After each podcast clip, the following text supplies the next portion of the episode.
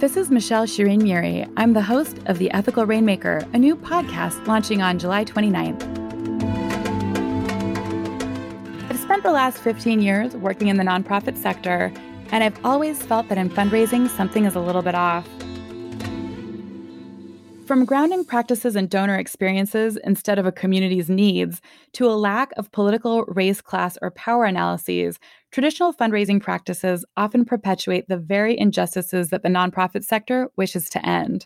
And what happens is that a lot of these the systems that we expect everyone to conform to are very biased towards a certain type of organization or a certain type of doing things that are very, very white.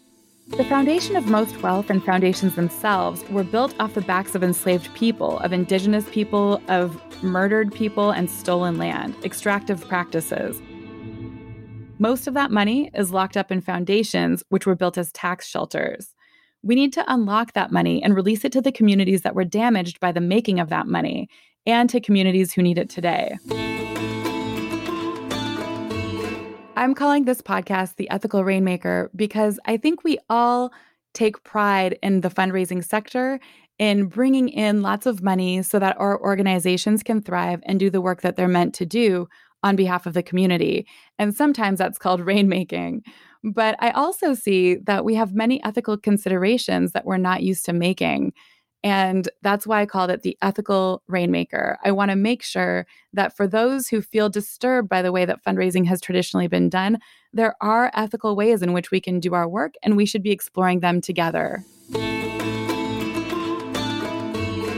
We've all been stuck in such a messed up sector for so long that we just get stuck, right? In thinking that there's only one way for us to fundraise, one way for us to do our work, and that we have to be kind of wildly risk averse when it comes to managing our finances. And meanwhile, it's a crisis out there. Like we've got to be able to break those assumptions open and do this work differently.